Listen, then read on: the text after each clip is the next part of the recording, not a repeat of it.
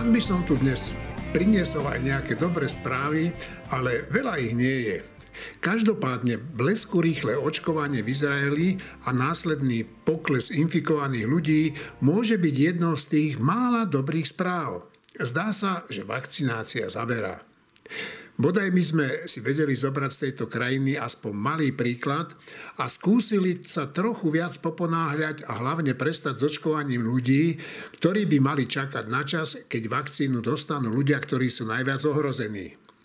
Ministerstvo zdravotníctva úplne zlyhalo tým, že dodnes neukázalo nejaký ucelený plán, ktorý by presne určil, kto a kedy bude zaočkovaný. A to už ani nehovorím o skupine, ktorá si hovorí kritická infraštruktúra. Ako si vysvetliť, že do tejto prednostne vakcinovanej skupiny patrí napríklad taká asistentka ministra zdravotníctva? No a aby toho nebolo málo, tak takto pokútne zaočkovali aj jej manžela. A teraz, aby sme stále neplakali len nad tým našim Slovenskom, tak jedna hrozná a mimoriadne znepokojujúca správa z Veľkej Británie.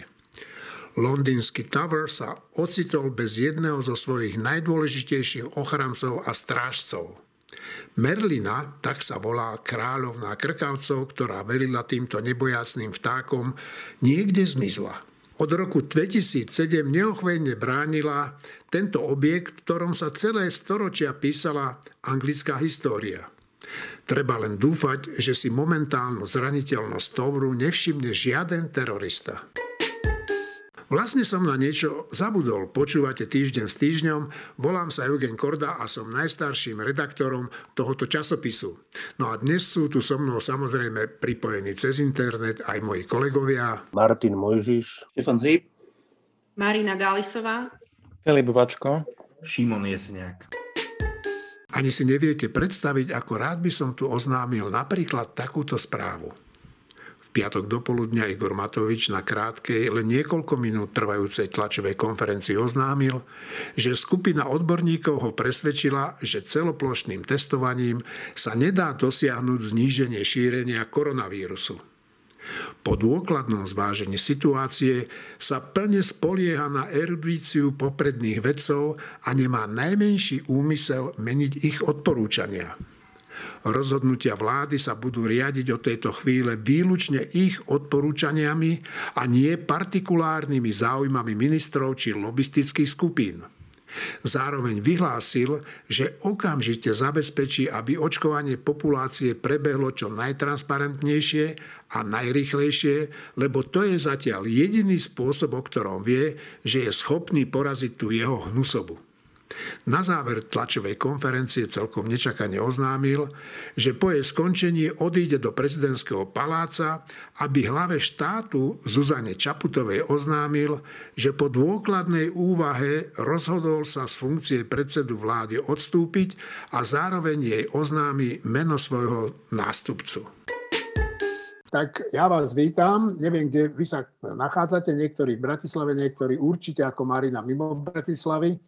No, rozmýšľal som, že o čom by sme sa mohli dnes baviť a bavíme sa o tom vlastne v princípe už niekoľko týždňov, možno aj mesiacov a to je koronavírus, Igor Matovič, ako to zvládame. No a v posledných dňoch sa objavujú také informácie, že to, čo mu ľahko prechádzalo v minulosti, tak ako keby teraz sa tie partnery z vlády začali tomu spierať tým jeho rozhodnutiam. No, je to tak, ako napísali v jednom denníku, že stráca vládu nad tou vládou Matovič? Šimon Jeseniak. To úplne neviem potvrdiť ani vyvrátiť, či ju, či ju stráca. Myslím si, že je zase prehnané, ak premiérovi Slovenskej republiky neprejde e, jedna vec, i keď pre ňo maximálne dôležitá, to ešte neznamená, e, že stráca kontrolu alebo moc nad, nad celou vládou. Takže tam je odpoveď, že nemyslím si že stráca moc nad vládou, ale môže to k tomu za istých okolností smerovať. Marina?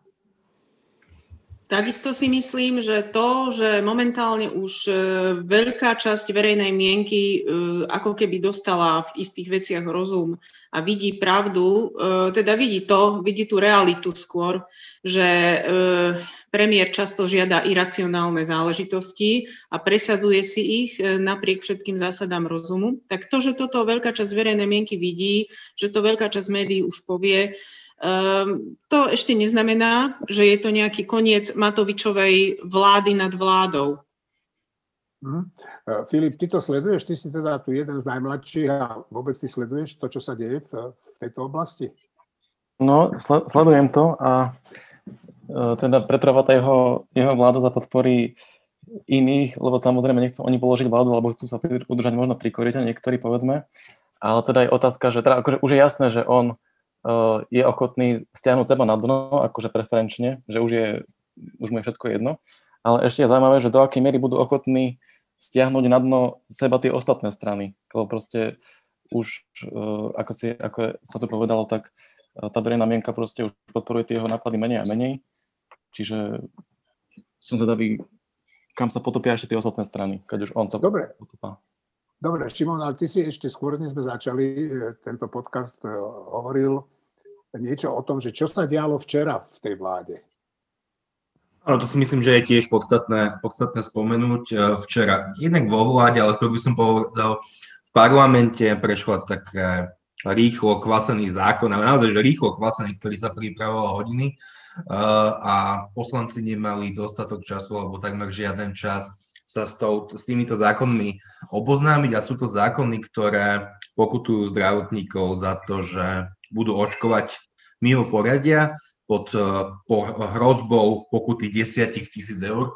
Tento zákon prešiel, aj keď napriek obrovskej nevôli vlastných vládnych poslancov, ktorí však neboli ochotní a schopní uh, predložiť do parlamentu nejaký pozmeňovací návrh, ktorý by tento zákon, zákon zvrátil, čo je samo o sebe uh, pomerne zaražujúce. Trochu menej zaražujúce to začne byť uh, ak podľa mojich informácií, ktorý mám od viacerých poslancov, Igor Matovič povedal, že ak tento zákon neprejde, tak on položí vládu. Uh-huh. Uh, no, uh, ja často podlieham takej ilúzii, alebo takej ilúzii, že keď sa niečo stane, tak to okamžite povedie k pádu vlády a to som zažíval aj pri Mečiarovi, aj pri Zurindovi, aj pri Ficovi. A je to asi z, môjim zlým odhadom.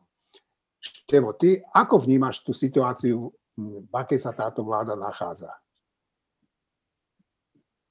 Um, tak najprv dve poznámky. Ja si nemyslím, že uh, táto vláda pretrváva preto, že chcú zostať pri koritách, tzv. ako povedal Filip, že ja si myslím, že toto platilo pre také tie vlády, ktorých jediným zmyslom bolo uh, mať moc a, a vykonávať korupciu a to nie je pri všetkých chybách tejto vlády jej prípad. Zmyslom existencie tejto vlády nie je to, aby zarobili. Eh, ja si myslím, že to je inak, že, že aj tie ostatné strany zvažujú tú ťažkú dilemu, že, že dobre, tak čo, máme položiť túto vládu, máme odísť z tejto vlády, máme zastaviť Matoviča, ktorý sa potom urazí a odíde z vlády a budú predčasné voľby a vráti sa Fico s Pelegrinim, alebo máme trpieť to, čo on vyvádza a súčasne tým trpieť pokles aj vlastných percent s výnimkou Šulika to je úplne ťažká dilema, to nie je taká ľahká vec, že, že čak čo nič nerobíte a tak, lebo, lebo čo by, čo, ja sám neviem, čo by som úplne nie tak dobre, nie som súčasťou toho, neviem presne tie nuancy toho, ale sám neviem, aké je riešenie tejto ťažkej situácie.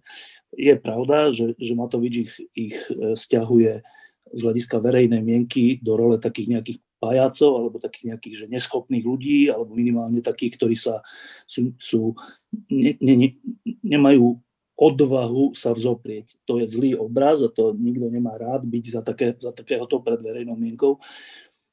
Um, ale neviem, aké je riešenie. Je to úplne že ťažká vec. Uh, z očí voči tomu, čo sa teraz uh, aj v súvislosti so samovraždou Milana Lučanského znova a znova ukazuje aj v súvislosti s referendum o predčasných voľbách a tak, e, že e, trocha ľahko sa hovorí o tom, že odíďte odtiaľ, nech padne tá vláda, ale trocha ťažko sa odpoveda, že a potom čo sa stane? Čo bude potom akože to lepšie. No, čiže, čiže to, to je jedna stránka. Druhá stránka, že či Matovič stráca kontrolu nad vládou, to, to ja neviem a z toho, čo on hovorí, sa vlastne nič nedá vyvodzovať, lebo keď on, keď on povie, že keď hento, tak ja odídem, alebo keď tamto, tak ja zase tamto, to, to je také, že na druhý deň povie úplný opak. Čiže to nie je, že sú ľudia, ktorí keď niečo povedia, tak môžete z toho vyvodzovať, že čo sa stane zajtra. A sú potom ľudia, ktorí keď niečo povedia, tak nemôžete z toho vyvodzovať nič. Čiže z tých vyjadrení ja nevyvodzujem nič. E, pokiaľ vláda existuje, má väčšinu a prechádzajú jej zákony a prechádzajú jej jednotlivé rozhodnutia, tak, tak pokiaľ tá vláda existuje, e, to, to celoplošné testovanie je teraz taká úplná hrana. Neviem sám, ako to dopadne. My sa teraz rozprávame a teraz sedí vláda, ktorá čo dvakrát sa ani len nezačala kvôli tomu zrejme, že, že, sa, že sa tam o tom hádajú, že či za alebo proti. Asi sa tam ťažko hľadá väčšina, neviem, ako je to s Borisom Kolárom, to by ma inak prekvapilo, keby, keby sme rodina povedala, že nie celoplošného celoplošnému testovaniu, keďže to bolo Slovenské národné povstanie podľa nich, nie? tak Slovenské národné povstanie je predsa dobrá vec. Čiže, čiže neviem, fakt ma to prekvapilo, ak by všetky tri strany boli proti, ako sa teraz tak naznačuje. Uvidíme za pár hodín, ale, ale teda, že by sa išla dnes rozpadnúť vláda, čo ja viem, mne sa to nezdá. No, veď to nikto tu ani netvrdí, len zjavne v tej vláde sú problémy. Vidím, že Šimon by sa, Šimon chce reagovať na teba. Ja len chcem zareagovať na Števa a na Sme rodina a na Borisa Kolára, ale musíme vidieť aj to, že Borisovi Kolárovi momentálne rapidne klesá popularita, klesajú mu percenta, takže aj on sa musí nejakým spôsobom vymedziť. A už to, čo sme povedali predtým, odborníci, infektológovia, imunológovia, kade kto hovorí, že teraz celoplošné testovanie je veľmi zlý nápad, ktorý vysíli zdravotnícky personál a môže, môže nám skolabať nemocničný systém, takže Boris Kolár podľa mňa aj na toto počúva a preto momentálne sa možno prvýkrát bude chcieť, nie vedieť, on vie, ale chcieť sa zoprieť vôli Igora Matoviča. No, uh, Martin Bojžiš, ty si uh, uh, patríš tej časti aj vedeckej komunity, okrem toho, že, že pracuješ v týždni. A tá vedecká komunita sa dosť vyhranila voči premiérovi a ohradila sa voči jeho slovám, ohradili sa voči slovám, ktoré padli na vláde aj primátori. A ja keď som, myslím, predvčerom s tebou hovoril a niečo som sa ťa na toho Matoviča spýtal, ty si mi odpovedal, že tebe sa už o tom ani nechce hovoriť. Že to je proste v takom si štádiu, že on ťa už ani vlastne nezaujíma. Tak ako to je? Tak on ma nezaujíma už strašne dlho, e, ako on osobne ale akože vzhľadom na úlohu, ktorú hrá v tej, tej krajine, tak sa to nedá ignorovať. A to, čo sa podľa mňa teraz deje, ja si myslím, že, že podstatné nie je ani tak strach z, z pádu preferencií, aj keď to tam určite hrá úlohu, ale mne sa zdá, že prvý raz sa asi môže diať to, že tým ľuďom vo vláde a v parlamente začína ísť o tú vec samotnú, lebo ona nadobúda veľmi hrozivé rozmery a ja si myslím, že nie je dôležité, e, že tí ľudia hovoria s niektorými vedcami alebo že niektorí z tých poslancov sú primátori. E, mne sa zdá, že najpodstatnejšie je, že niektorí z nich hovoria priamo s tými lekármi a sestrami. Čiže ja by som na schopnosť Veroniky Remišovej eh, vzdorovať Igorovi Matovičovi vo vláde nestavil ani deravý groš, ale pokiaľ Veronika Remišová hovorí s doktorkou Letanovskou pred svetkami opakovane a Letanovská je vraví, jak to v tých nemocniciach vyzerá.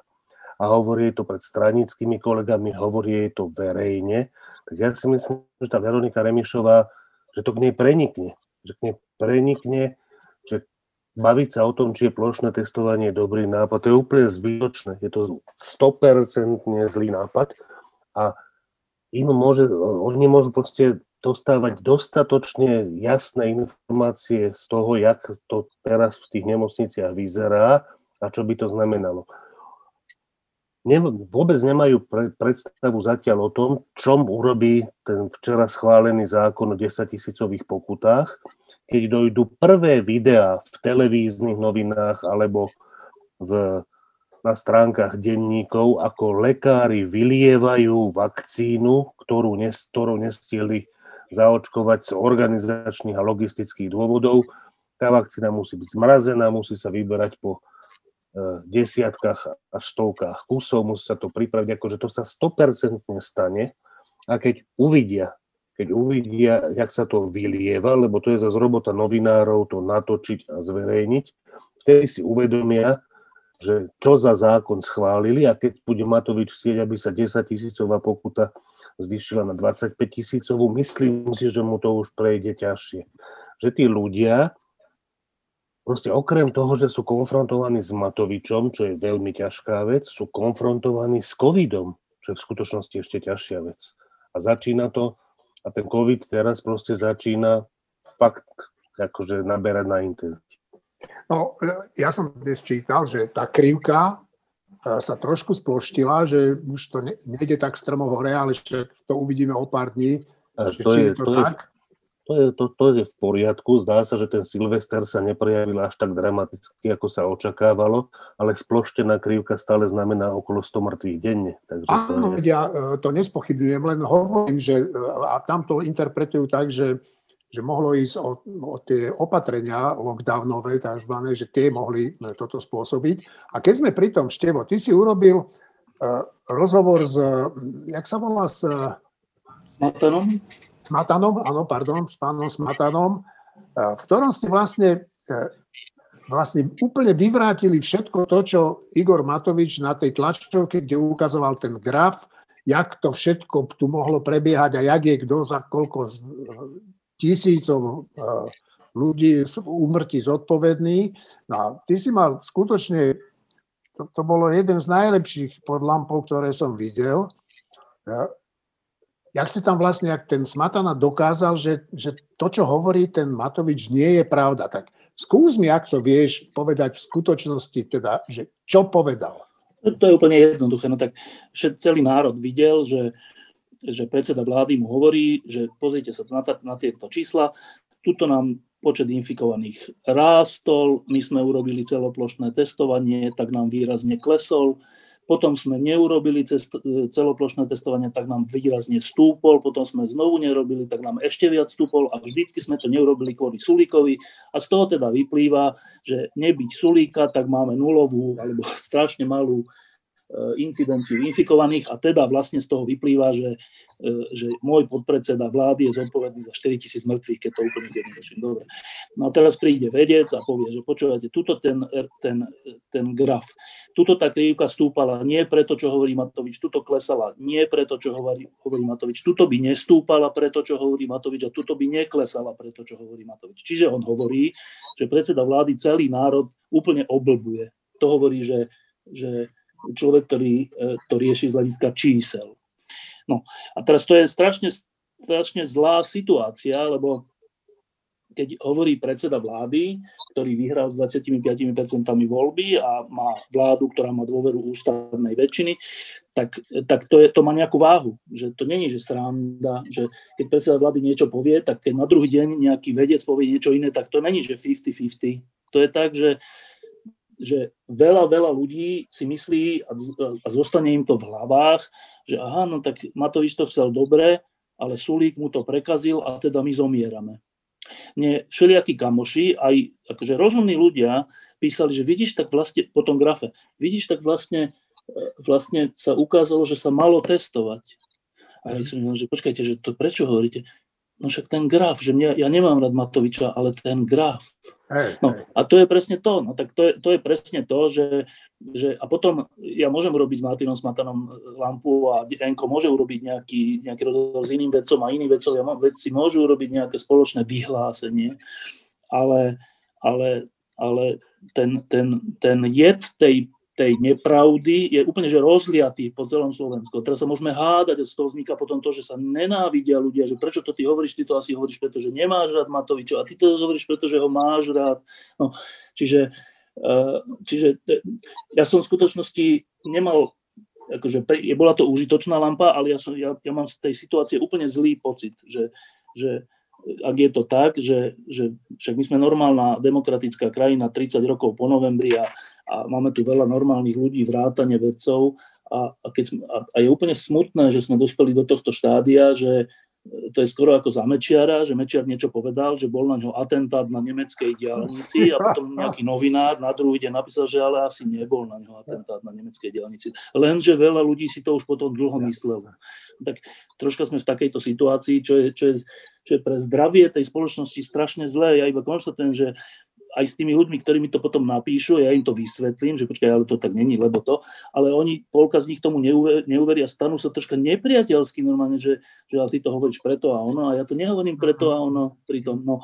Čiže výsledkom tohto pôsobenia takýchto nepravdivých tvrdení, ktoré sú úplne účelové a chcú ináč úplne absurdne zhodiť vinu na vlastného podpredsedu, ale však ja keď som predseda, tak som zodpovedný za toho podpredsedu, čiže to je ďalšia úplne že chorá myšlienka v tom zmysle, že že ja, to nie ja som za to zodpovedný, to je za to zodpovedný Sulík, ale však ty si zodpovedný aj za Sulíka, milý predseda vlády, tak potom je to rovnako tvoja zodpovednosť, že hovoriť pred opozíciou, už len to, že hovoriť pred opozíciou, že moja vláda je zodpovedná za 4 tisíc mŕtvych, tak, tak to som ešte nevidel, fakt. Že nebrániť svoju vládu a seba, ale hovoriť opozícii, že my sme zodpovední za 4 tisíc ľudí, to je, to som nevidel, no to, to som fakt nevidel v žiadnej, ani v komikse som to nevidel, no dobre, ale výsledkom toho je, je, je, je nielen, že, že, zlá nálada, ale že, no, že zlé medziludské vzťahy z toho vznikajú na Slovensku. No, to je strašné. Ty si uh, povedal, že sa tu rozlieva jed po celej krajine. Marina, máš ten pocit aj ty? A keď máš ten pocit, kto ho rozlieva podľa teba? Do istej miery áno a tá polarizácia je neskutočná a keď si niekto osvojí tie alternatívne fakty a nevie od nich nejakým spôsobom odstúpiť, pretože im chce veriť v zásade, lebo ja si myslím, že toto je podstatné, že, najprv, že dnes, ale asi aj vždy, ľudia viac menej veria tomu, čomu veriť chcú. Málo kto má taký odstup, aby sa trošku pozrel na to, že ako je to objektívne, alebo aspoň zhruba objektívne. No a ten jed je potom taký, že ľudia si navzájom predhadzujú naozaj úmysly, ktoré ani neexistujú. Že proste kto to s kým myslí, ako zle a podobne. Zároveň je tu stále strašne veľká skupina ľudí. My si tak myslíme, že tak všetci už vidia, čo je ten Matovič záč a podobne, ale je tu, zostáva tu strašne veľká skupina ľudí, ktorá hlasovaním za Matoviča si myslela, že má všetko vybavené a už si povedala, tak ale už bude dobre, nie? Už bude dobre. A teraz, keď on vyhral voľby s takým obrovským náskokom, v podstate nečakanie, tak oni si povedali, tak to už bude úplne super tak teraz je už všetko vybavené. A keď sa začalo ukazovať, že to nie je vôbec super, že tam sú úplne podstatné problémy jeho, hlavne teda jeho osobnosti a z týchto problémov vznikajú štruktúrálne problémy v štáte, tak títo ľudia to neakceptujú. A keď sa na to poukazuje, na tieto problémy, tak oni povedia, čo, čo, čo, čo, čo, čo, to nie je pravda. A to v zásade preto, pretože mm. oni už chceli mať pokoj a všetci, ktorí im ten pokoj narúšajú realitou, tak sú zlí. Čiže to nie, a to z ich strany, zo strany týchto ľudí, ono to ani nie je zlý impuls, ono je to aj taký ľudský pochopiteľný impuls.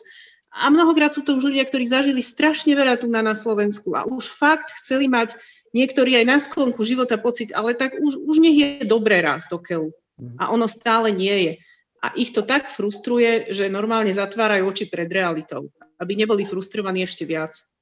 Dobre, e, Martin, skôr než ti dám slovo, by som e, chcel povedať, že e, ja som včera telefonoval s Ferkom Mikloškom a ja si pamätám, oni už keď pred voľbami mali tak, také vysoké percentá Matovič a hlavne hneď po voľbách s Petrom Zajacom presne predpovedali, čo sa bude diať. A on, ten Ferko je zhrozený z toho, lebo na jednej strane samozrejme si, on si neželá žiadny návrat Fica a, a, a Pelegriniho, ale na druhej strane mi včera sa spýtal, že jedno, a to máme mlčať a nekritizovať toho Matoviča. No tak Martin, ty ako vidíš tú situáciu? Určite sa nemá mlčať a nekritizovať Matoviča. Problém je, že nemlčia a kritizujú ho už úplne všetci, prinajmenšom tak prakticky všetci novinári.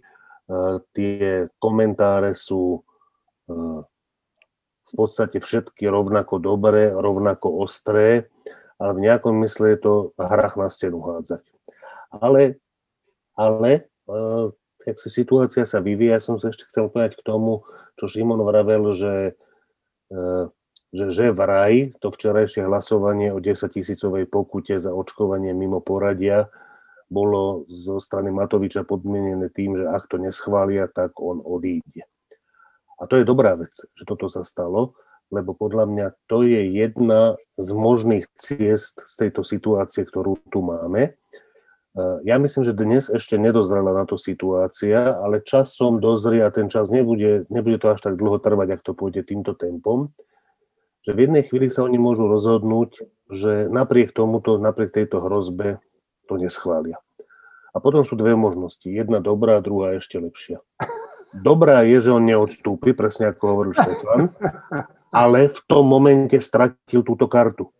Zahral touto kartou, že ak neschválite, ja odstúpim. Oni neschválili a on neodstúpil. Tú kartu môže hrať ešte znova a znova a znova, ale sila tej karty sa ukázalo, že červené ESO v skutočnosti je žaludová sedma. Druhá možnosť je, že reálne položí vládu, podá demisiu a potom strašne závisí na tom, nakoľko je ten klub Oľano, nakoľko poslúcha Matoviča a nakoľko nie. To, pretože, pretože v tom momente vstupuje do hry Zuzana Čaputová, prezidentka, ktorá môže menovať inú koaličnú vládu s iným predsedom a v podstate to môže byť tá istá vláda. Otázka je, jak sa zachová potom Boris Kolár, ale ako toto je spôsob, ako môžu vynechať Matoviča z celej hry a pokračovať z predčasných volieb. Druhá možnosť je, že Zuzana Čaputová môže hrať e, hru s úradníckou vládou a tak ďalej. V momente, keď Matovič podá demisiu, tak tá situácia sa stane neprehľadnou, krehkou, ale opraty v rukách nebude mať on. To znamená, a nemusí to skončiť predčasnými voľbami. Čiže ja si myslím, že keď sa on vyhráža demisiou, to nie je zlé a v jednej chvíli to ten parlament má túto výzvu zobrať a postaviť sa mu. Myslím, že ešte nie je čas. Myslím, že ten klub Olano nie je dozretý. Ja si v tom klube Olano nevážim jediného poslanca. Napriek tomu si myslím, že ak existuje nejaká šanca vyhnúť sa voľbám predčasným a teda veľkému nebezpečenstvu návratu Fica s Pelegrínim, tak toto je cesta. Števo, ty, a, Števo a potom Šimon, ty si čo myslíš o, o týchto Martinových slovách, Števo? No, je to, keby bolo Olano normálna politická strana, v ktorej e, v ktorej sú viaceré výrazné osobnosti, ktoré prispeli k volebnému výsledku a tým pádom majú nejaké sebavedomie a tým pádom majú nejakú, nejakú váhu v tej strane a tak, tak e, vtedy sa o tom takto dá uvažovať. Len tá komplikácia je, že celé Olano je jeden človek že oni, a oni to všetci vedia, že oni by bez Matoviča neboli ani ministri, ani poslanci, ani nič. Čiže aj keď sa im niečo nemusí páčiť, čo neviem, či tak je, ale predpokladajme, že áno, tak aj keď sa im niečo nemusí páčiť, tak oni v hĺbke duše vedia, že ale čo ty tu rozprávaš, že sa ti to nepáči, ty by si bez neho bol nič.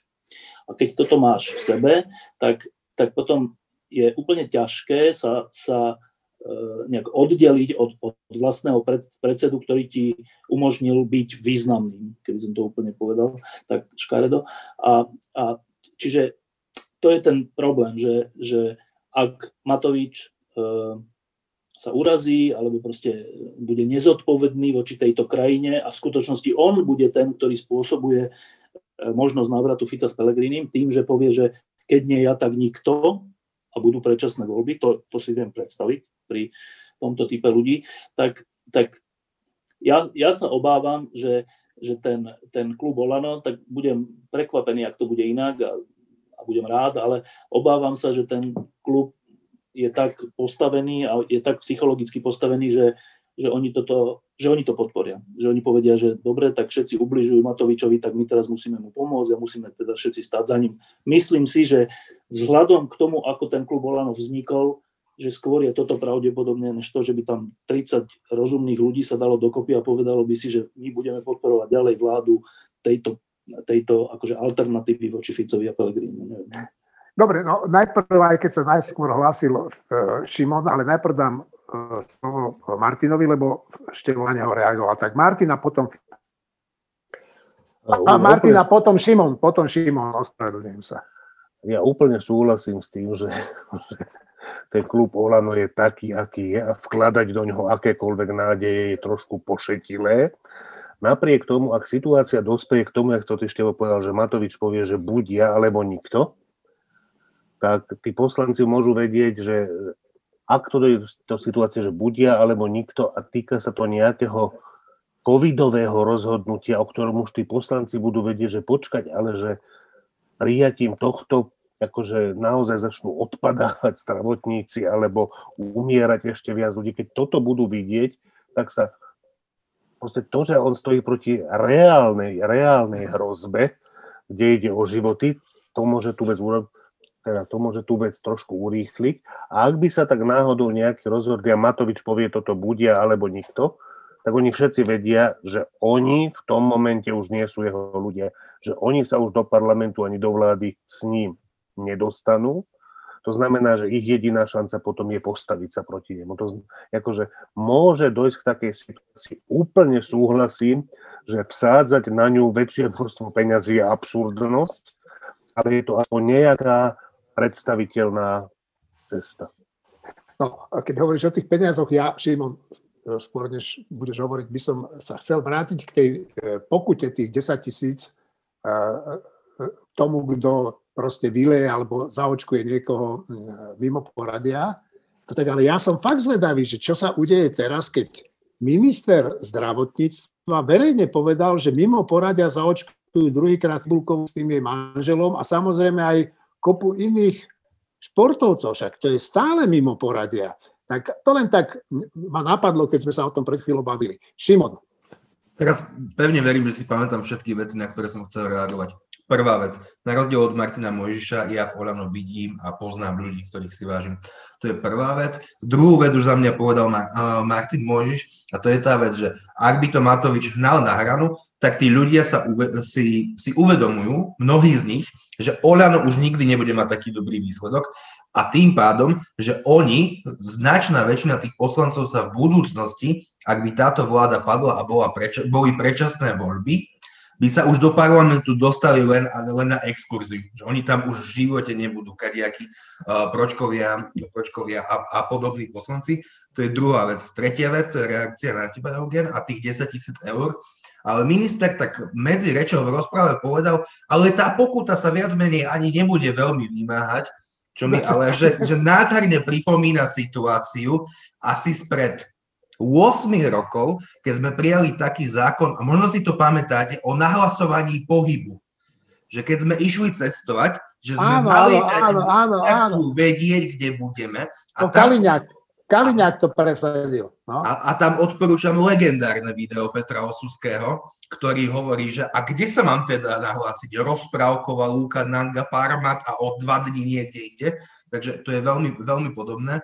A ja si neviem predstaviť, to, že ideme, že to ani tak nie je, Eugen, že my by sme mali pokutovať za to, že vylejeme vakcínu. Ja mám dojem, že to je myslené tak, že radšej tú vakcínu vylejme, ako by sme mali zaočkovať niekoho mimo poradia.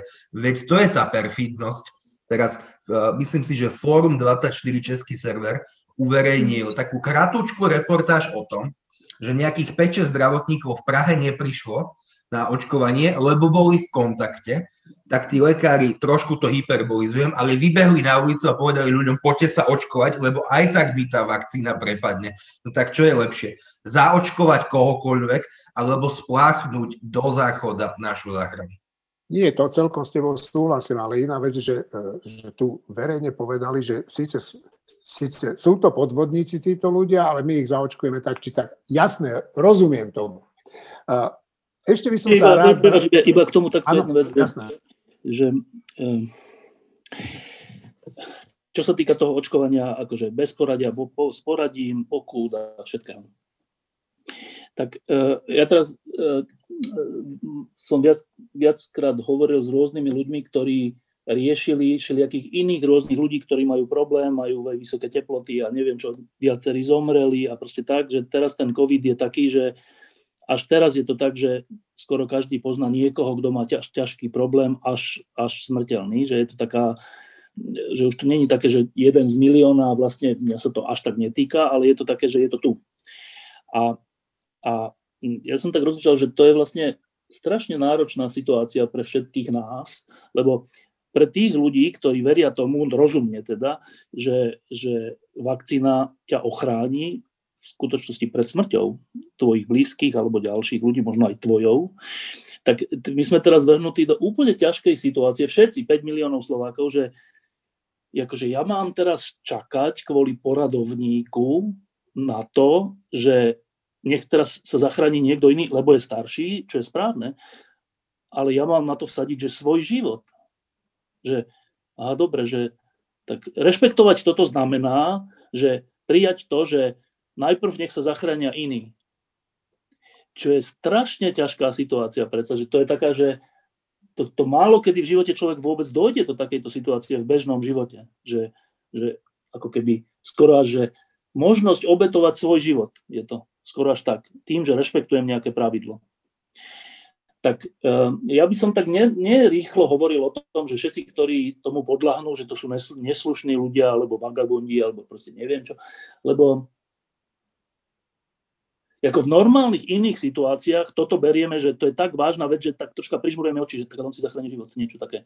A, a tu dávame na druhú stranu tej, tej, tej váhy, že No počkaj, ale však ty nesmieš zachráňať svoj život, ty musíš zachrániť život iného, aj keby te, teba stálo život. Ale to je, že to, na toto sme my pripravení, že na toto podľa mňa 5 miliónov ľudí nebolo nikdy pripravených na takúto úvahu.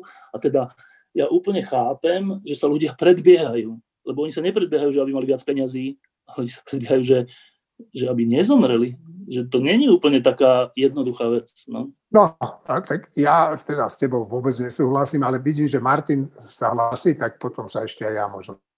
Ja, ja, ja so Štefanom súhlasím v tom, že je to, že je to e, prirodzené a pochopiteľné, že ľudia sa snažia predbiehať, ale rovnako prirodzená a pochopiteľná je až zúrivá reakcia, ktorí sa k tej vakcíne dostanú no, o to neskôr. Že, že, že nie, nie len o to neskôr, že ja mám iba 60 rokov, takže musím čakať na všetkých, kým sa zaočkujú, ktorí majú nad 65, ale musím čakať ešte aj na všetkých, ktorí majú pod 60, predbehli sa.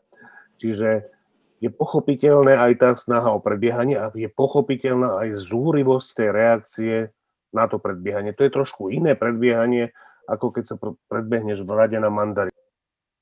No, no, no, veď o to ide. E, ja chápem, a ja chcem žiť, áno, ale ja si neviem predstaviť, že ja som sa išiel predbehnúť. To proste, a ešte, ešte to potom ospravedlňovať nejakom, že ja som nevedel. A že teda nehnevajte sa, ja si to pôjdem na 4 hodiny odpracovať však mi toto ministerstvo ponúklo. To ministerstvo namiesto toho, aby ju odsúdilo, a nie len ju, však tam boli aj iní, tak to ministerstvo jej vlastne tú možnosť dáva zaočkovať sa aj druhýkrát. Veď ja tomu rozumiem, že, že áno, keď je prvýkrát, tak už, už to. Ale ja tvrdím, tú vakcínu by nikto nevyhodil. Tú vakcínu by mohli použiť niekomu práve takému, ako som napríklad ja, ktorý je starý a čaká na to. Čiže relativizovať, relativizovať to tak, ako si to Števo ty povedal, sa síce dá pochopiť, ale zároveň aj pochopiť. Ale podľa mňa ty nerozumieš slovo relativizovať. Presne, to ja by som no, sa ešte tak, zastal, tak sa... že to nebolo relativizovanie. To no, nie, dobre, no, tak, dobre, no, tak som použil zlé slovo. No, uh, je tu ešte jedna vec, ktorú tu mám nachystanú, len neviem, či sa o nej vôbec máme baviť. A keď poviete, že nie, tak, tak to nebudeme robiť.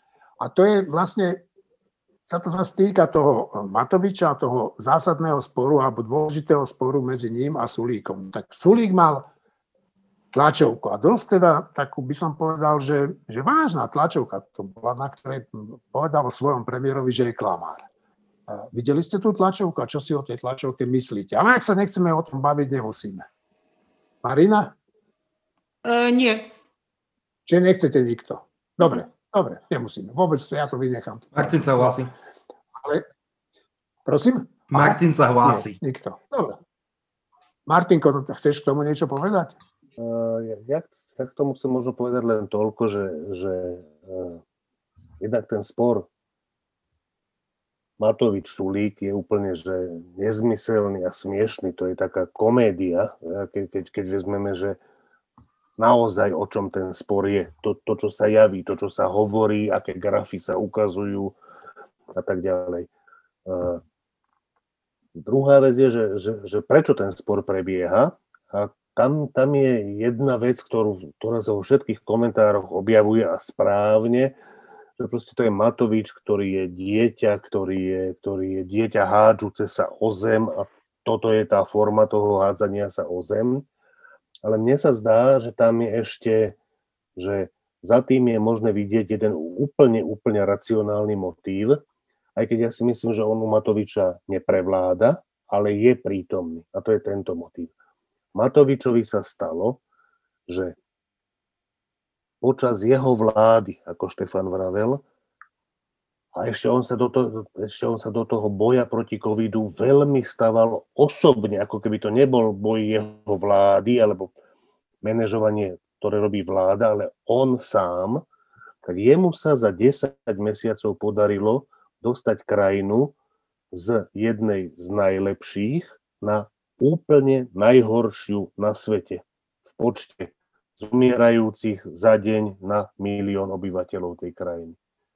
Akože to, tento samotný fakt je hodný vyšetrovania generálnou prokuratúrou. Že či sa tu, ja si náš nemyslím, že on je za to osobne zodpovedný, manažoval tú krízu zle, ale akože, že zodpovedný je za to v prvom rade ten vírus, nie v prvom rade Matovič. Ale marketingovo je to strašné pre neho, keď to ľudia uvedomia, že z najlepšej krajiny počas jeho manažovania sme sa dostali na posledné miesto na svete.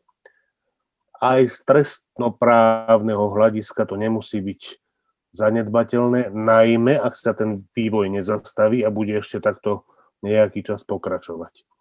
To znamená, že Matovič, jak si pre ňoho je životne dôležité nájsť iného vinníka, ako je on sám.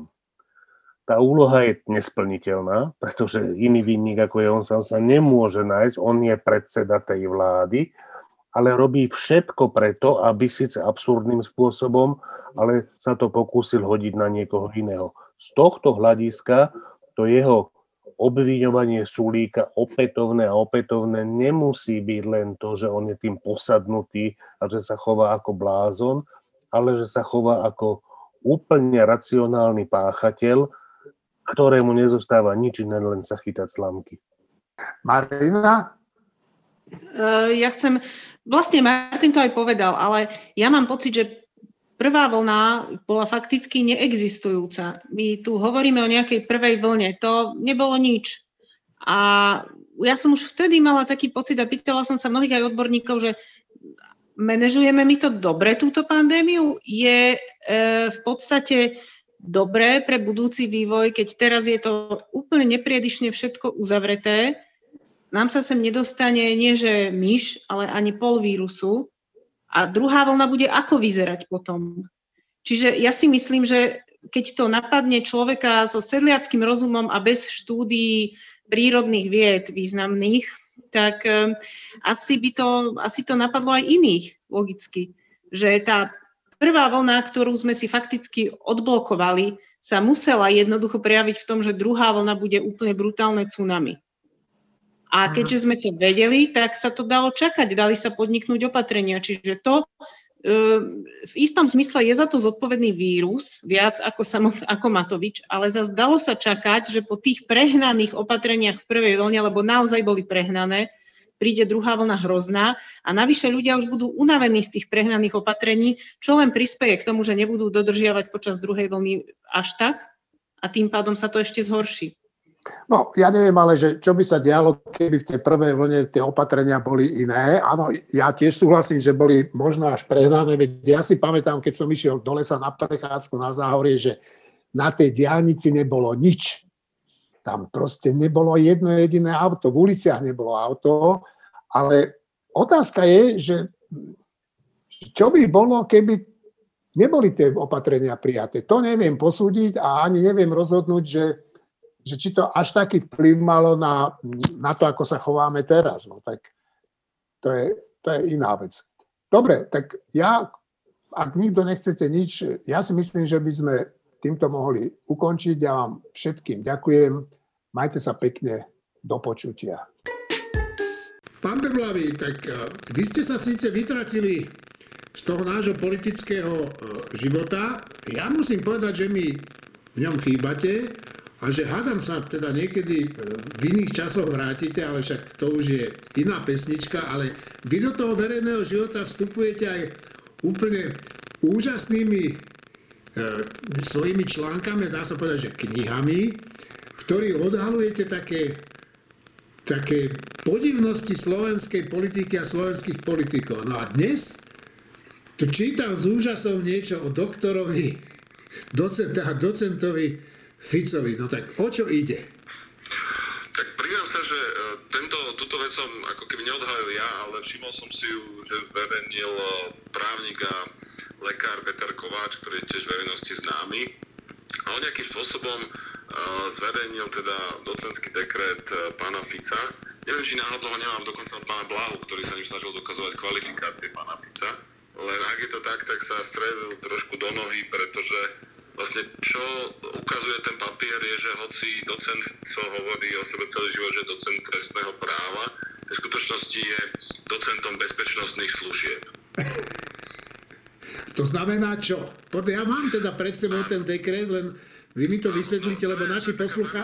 Že, že ja, začnem, eh, ja začnem trošku zoširšia, že v medicíne je všeobecne známe, že sú takí ambiciózni, často celebritní lekári, ktorí e, chcú byť oslovaní ako pán profesor, aj u pacientov to pomáha, aj vyššie poplatky to prináša, možno niekedy aj úplatky, ale nemajú na to vedecky, aby boli uh, profesormi v medicíne, v tej svojej oblasti. Napríklad, ak si pamätám správne, pán profesor Fischer, ktorý je kardiológ, tak e, nemal na to, aby sa robil profesúru v kardiológii, tak si ju urobia veľmi často v ošetrovateľstve. Vážne? No, áno, oni sú tým pádom vlastne profesori ošetrovateľstva, to je oficiálny fakt, len to si málo kto všíma uvedomuje, že sú vlastne profesori zdravotné sestry a oni sa potom teda na klinikách oslovujú pán profesor a podpíšu sa pán profesora, všetci mu hovoria pán profesora, ich ego je uspokojené a teda aj hovorím, a možno to prináša aj viac peniazy. No a docent Fico vlastne urobil to isté len v oblasti práva. Že namiesto toho, aby si robil docentúru v práve, napríklad v oblasti trestného práva, v ktorej sa tvrdí, že sa pohyboval, tak išiel takou, tá, buď na to nemal čas, či neviem, či na to nemal výskumne, intelektuálne, netuším, zase trába, že na Slovensku si docentúry správa urobili aj hlúpejší ľudia ako on oveľa, takže asi skôr bol lenivý, alebo nemal, nemal vtedy na to čas, tak zvolil kratšiu cestu a urobil si teda docentúru z bezpečnostných služieb na Akadémii policajného zboru. To je trošku ako keby ste sa tvári, že ste profesor medicíny a v skutočnosti ste profesor ošetrovateľstva zo Sladkovičova. No ja tu na tom dekrete, ktoré, ktorý mu udelil teda docent PHDR Robert Chalka, CSC, teda tam tiež by bolo možno na čím popatrať, ak sa k tým titulom prepracoval tento rektor Akadémie policajného zboru. Ale čítam na tom papieri, že teda je, e, pán Fico je docent odbore bezpečnostnej služby e, od roku 2001 a že názov habilitačnej práce nutná obrana. No teraz sa mu to hodí trochu, nie? Tak viete, že pán Fico o, má celkovo problémy trošku so svojou akademickou kariérou a praxou v tom, že o, aj keď sa uchádzalo funkciu ústavného sudcu, tak sme zistili, že vlastne nesplňal tie kritéria 15 e, rokov, o, ktoré ústava vyžaduje právnickej praxe.